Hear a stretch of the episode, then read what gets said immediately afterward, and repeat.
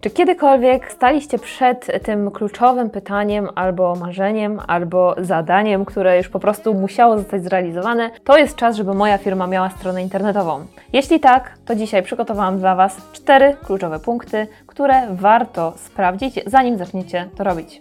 Zapraszam do obejrzenia odcinka.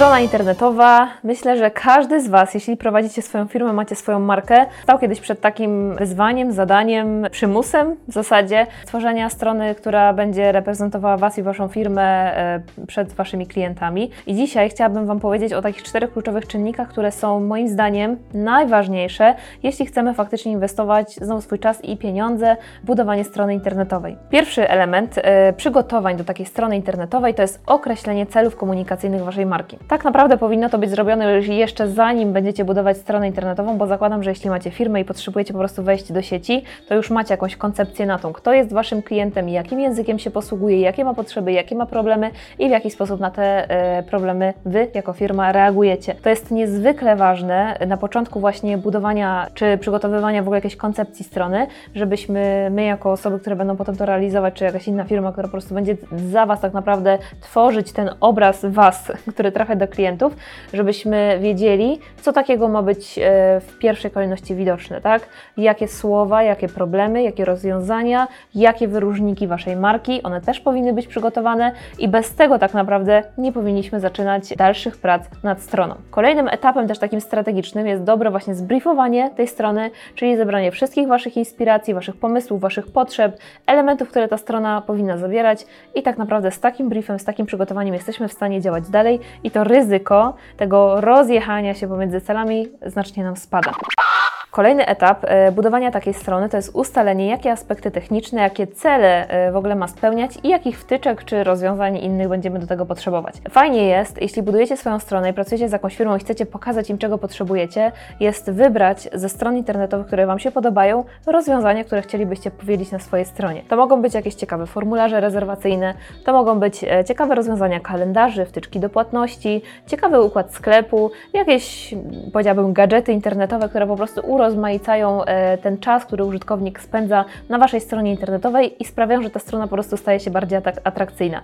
To mogą być ciekawe animacje, przejścia między slajdami, pojawiające się elementy, pop-upy, wszystko tak naprawdę, co Wam się podoba. Fajnie byłoby, gdybyście byli w stanie stworzyć taką listę, która tak naprawdę zawiera opis, elementu, który Wam się podoba i link e, do strony, na którym on się znajduje. To znacznie przyspiesza i ułatwia komunikację z firmą, która taką stronę realizuje. I też e, od razu jest w stanie e, zaproponować Wam albo takie, albo podobne rozwiązania danego technicznego zagadnienia.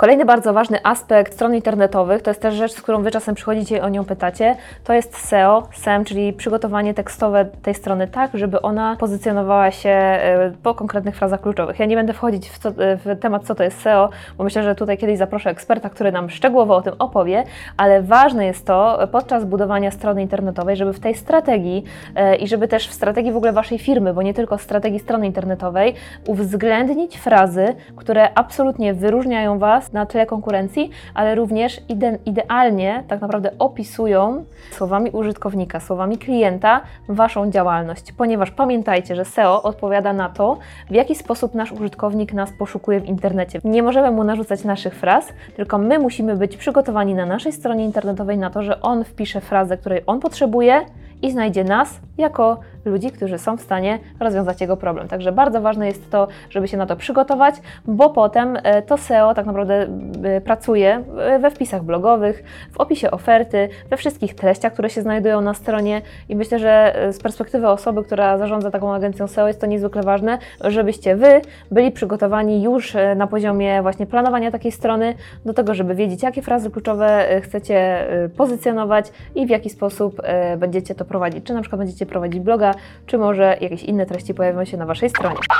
I ostatni element to jest taki znowu z tej mojej perspektywy pracy social media, niezwykle ważny i też bardzo często pomijany na stronach internetowych, to integracja chociażby z pikselem Facebooka, który dzisiaj jest jednym z głównych rozwiązań takich technologicznych, jeśli chodzi o remarketing. Dlaczego mówię o tym już e, na poziomie budowania strony internetowej? Bo potem e, też zdarza się dosyć często, że przychodzicie do nas, macie już stronę i chcecie tak naprawdę podkręcić sprzedaż i musimy trochę, wiecie, robić krok w tył i cofać się do e, technicznych ustawień strony, żeby konfigurować piksel Facebooka, żeby go odpowiednio ustawić, żeby podpiąć odpowiednie wtyczki, które na przykład współgrają z Waszym sklepem internetowym, a tak naprawdę mogłoby to zostać już stworzone na, w momencie właśnie budowy takiej strony, więc warto o tym wiedzieć. Warto wiedzieć, nie musicie wiedzieć jak to zrobić, ale warto wiedzieć, e, żeby uwzględnić to w momencie budowy Waszej strony i po prostu zlecić to firmie, która będzie dla Was taką usługę wykonywać. To rozwiązuje e, wiele problemów, które potem w następstwie powodują Waszą frustrację, irytację, że pewne reklamy nie działają, że do pewnych rzeczy nie mamy dostępu,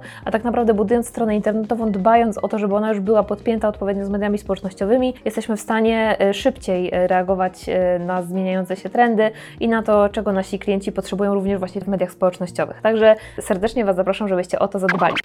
Mam nadzieję, że ta pigułka wiedzy będzie dla Was e, takim zestawem najważniejszych rzeczy. Oczywiście pewnie co specjalista znalazłby kolejne punkty, więc jak oglądają mnie specjaliści, to śmiało dopisujcie w komentarzach, co jeszcze można zrobić, żeby strony internetowe były coraz lepiej przygotowane właśnie na tym etapie projektowania, ale mam nadzieję, że te cztery punkty pozwolą Wam dobrze przygotować się do pracy z wykonawcą Waszej strony i pozwolą Wam tak naprawdę jeszcze mocniej, tak bardziej płynnie wejść e, w świat marketingu i po prostu rozwijać pięknie swoją firmową komunikację w internecie. Życzę Wam tego, e, zapraszam do subskrybowania kanału, zapraszam Was też do obejrzenia innych odcinków, na przykład o tym, czy wrzucać cennik na swoją stronę internetową i zapraszam Was e, jak co tydzień na Instakawkę w piątek o godzinie 9 na Instagram MPFlow Michalina Patucha. Życzę Wam dobrego tygodnia i do zobaczenia już za tydzień o godzinie 18 w czwartek na kanale w związku z marką.